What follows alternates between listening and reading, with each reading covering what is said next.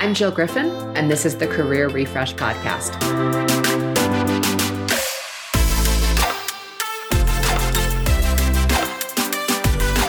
I'm a former media and marketing executive turned career strategist and strengths coach. I spent my career working my way up and through the ranks of global organizations and startups. And today, I show others how to do the same. Join me each week as we discuss the strategies to leverage your strengths, increase your confidence and visibility, and reset your career with actionable steps towards a finer future. Ready? Let's do it.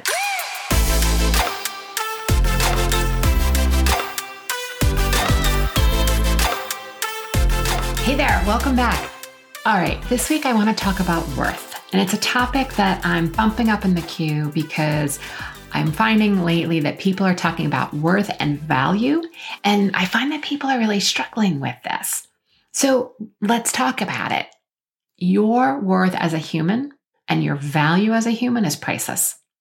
But I often see people confusing value and worth that they create in their careers or in their business with their self worth or their title or what's in their checking account. The two should not be confused. They're not connected. When the sensation of worth comes from outside yourself, you're always going to be chasing it. And then you start this downward spiral.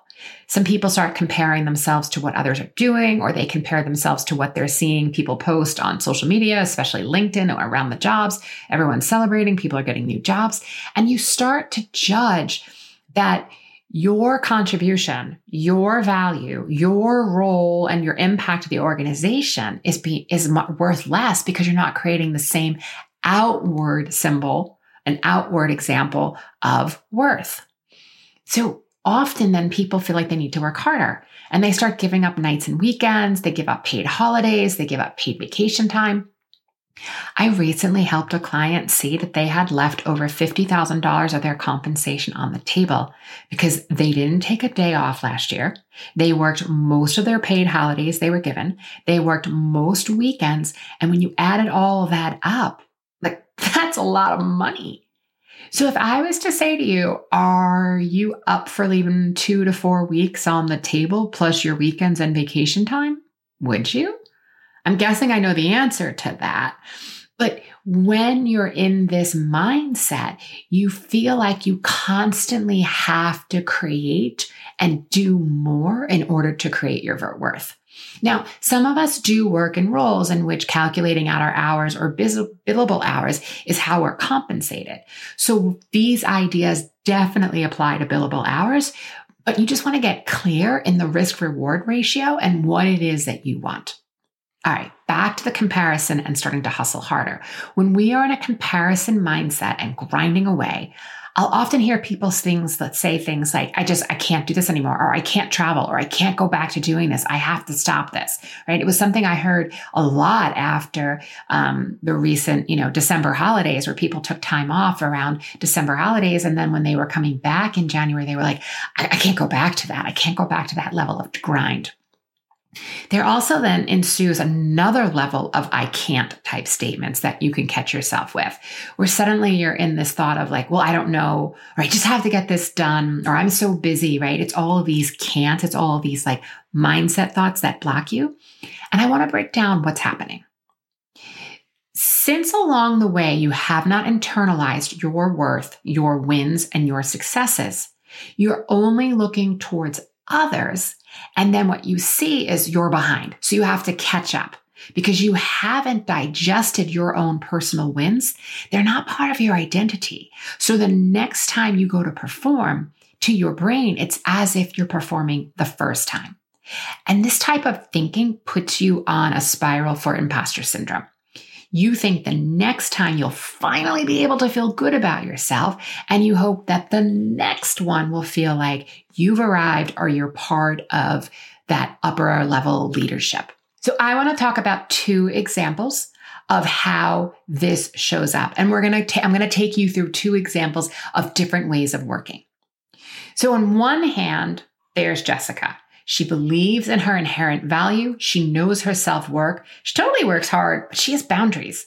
She keeps track of her wins. This makes it really easy for her to prepare a QBR or for her annual review. She also knows when to delegate. She does like her job, but she also understands that at times her work is transactional. And in essence, the company has effectively leased her labor. And she knows that if there's not a balance of terms or a balance in the agreement, the whole thing is going to fall apart. That she'll either get sick or maybe she won't be able to think, she won't be able to deliver solid work.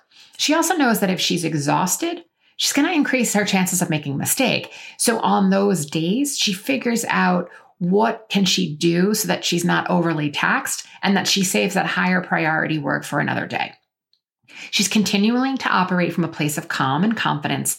And sure, she gets frazzled occasionally, but she's able to bounce back because of her resourcefulness and she's not burnt out.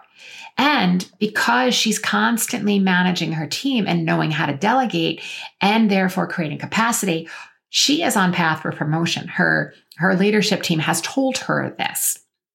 Now, as a comparison, I want to talk about another example. There's Sonia. And with Sonia, she doesn't realize it, but in her heart of hearts, she believes that she's paid based on the hours that she works or the things that she cranks out. So she continues to perform in a way that she's not really creating high level value for her department. She's not taking the level of impact that her level of expertise and seniority. She tends to fall back on a very presenteeism mentality. And then she gets distracted by, you know, interdepartmental asks that you know, she gets them done, but again, they're not delivering high value for the end client. And when I talked to her about this, she then said that she does this because she thinks it will pay off because she's building relationships. And she has, and that's to be commended. But what she's hoping for is a promotion.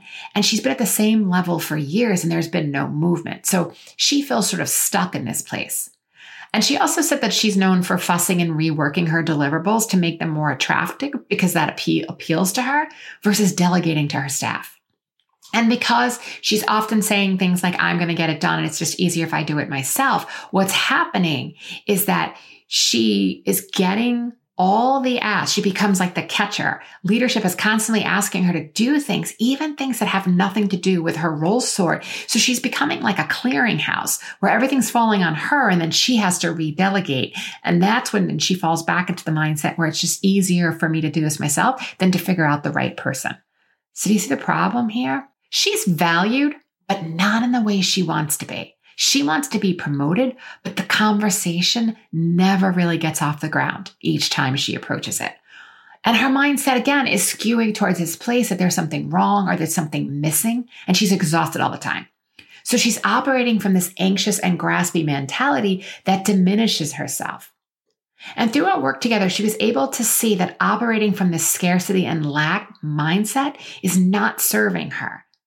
She diminishes herself because she's not delegating and that she shows others that her time is worth less. And it's why she's always falling to those lower level tasks.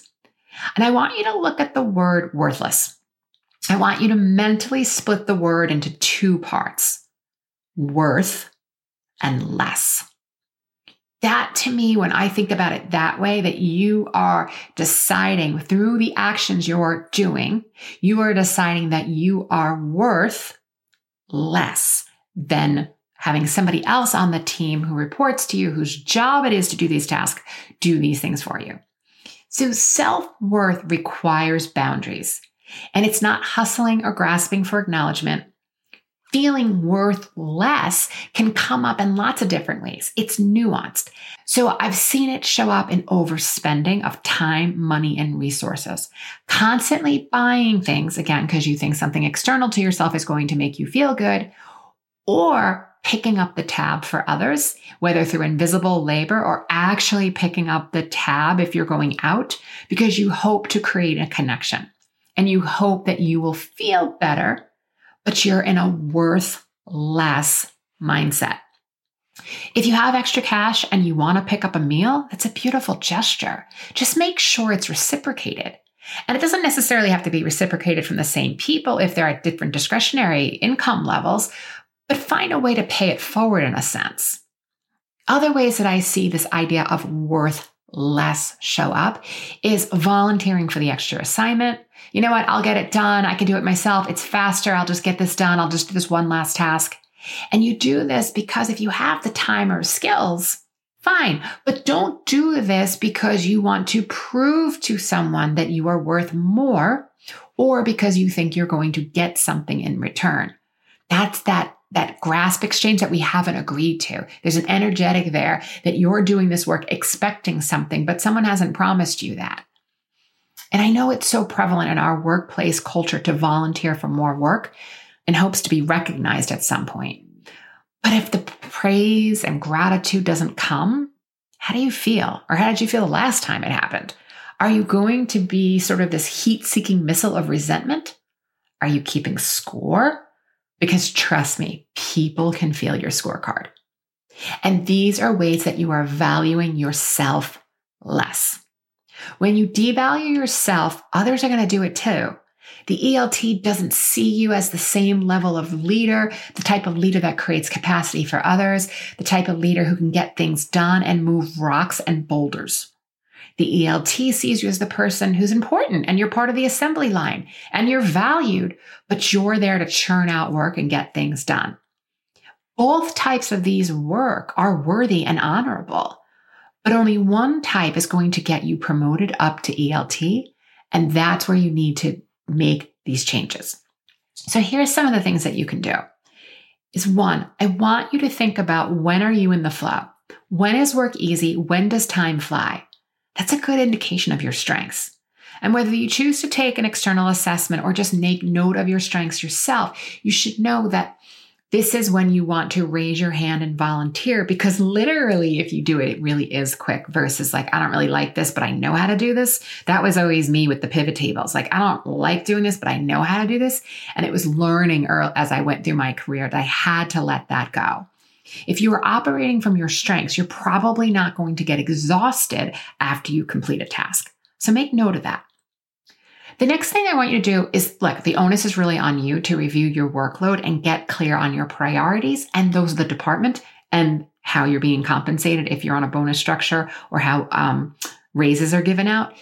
You want to be thinking about that if you're leading a tra- team, you are training them and you are delegating tasks which are crucial so that you can be successful. And look, in the beginning, you may need to get in there a bit more. You may need to get a little messy with the level of work. But the idea is to tell your teammates and the people who report to you the outcome you're expecting, but not to manage the, not to manage and micromanage all the steps in between. This will help your leadership skills because you will gain a higher level of influence over your team and the ELT is going to be able to see how you're able to create capacity for others. And once your team then knows what to do, you step out. This is going to give you time to think about higher level challenges. And then each month, I want you to make a list of your successes, the big wins, the baby wins, do an evaluation. And this is the point where you get to internalize all it is that you have done so that you're able to see the value and yourself the worth that you're creating for your organization. Now, this is not counterintuitive to what I said previously, because yes, that is external to yourself, but you have to start there first. This is the path to increasing your self worth. If you start to see all that you're doing and all those big and baby wins, I want you to take that in and start internalizing how you are creating value. And when you have the feeling that you are creating value and that you are worthy, you will start to increase your self worth. So, again, looking in the rearview mirror first, see what you've created, begin to create the evidence that you've done it before. So, it's likely you can do it again. And then you need to get out of the weeds and get into thinking. This is also going to help you delegate and create space to think, even if it's during like your shower time, your morning getting ready time, or food prep. It'll give you time to think if there's more space to breathe up there. And lastly, this is a much higher level mindset concept, but I choose to believe that my brain is a multi million dollar generating machine. I mean, it has created multi million dollars for others and some of the world's best brands. So why not me? So if I think that I can't fill my operating system for the machine with junk, I need to protect it. I need to live it. I need to challenge it. And this takes time, but it works. Give yourself time to wonder. Give yourself space. Step away from your devices. Grab a pen and paper. I know, shocking. And give yourself some space that you have time to think to build out your own version of your multi million dollar machine. All right, friends, before I wrap, I want to talk a little bit about a career wake up call. It's how you go from wondering, is this it? to this is it. It's how you start owning your genius, designing your own career trajectory. It's how you develop confidence, the confidence that you need to secure the job that it's in your current company or the job of what you want next. It's finding an opportunity that reflects not just your talents, but who you actually are. If you're experiencing anything like constantly looking for a job or feeling frustration that you can't seem to figure out how to get noticed or show up with executive presence, how to form some of those relationships that are important for networking so that you can, you know, feel secure in your position and speak up to be heard, then I'm going to suggest that you're probably in a corporate identity crisis because this is what we do to people, right? But here's the news. On the other side of every good crisis is clarity direction, and possibility for a totally different existence. I've helped hundreds of clients leverage their strengths and increase their availability, create their career narrative, and design a bigger and better future based on my proven career strategy framework. This program starts soon. And in order to be the first to know, I'm going to put the link to get all the details in the show notes. All right. So have a great week, and I'll see you next time. Thanks for listening to the Career Refresh podcast. If you're enjoying this podcast and you want more career and mindset tips, get on my email list by going to jillgriffincoaching.com. I'll also put that link in the show notes. But before you go, please rate and review this podcast as it helps me get the word out to people everywhere so they can also thrive in the workplace. I'll see you next time.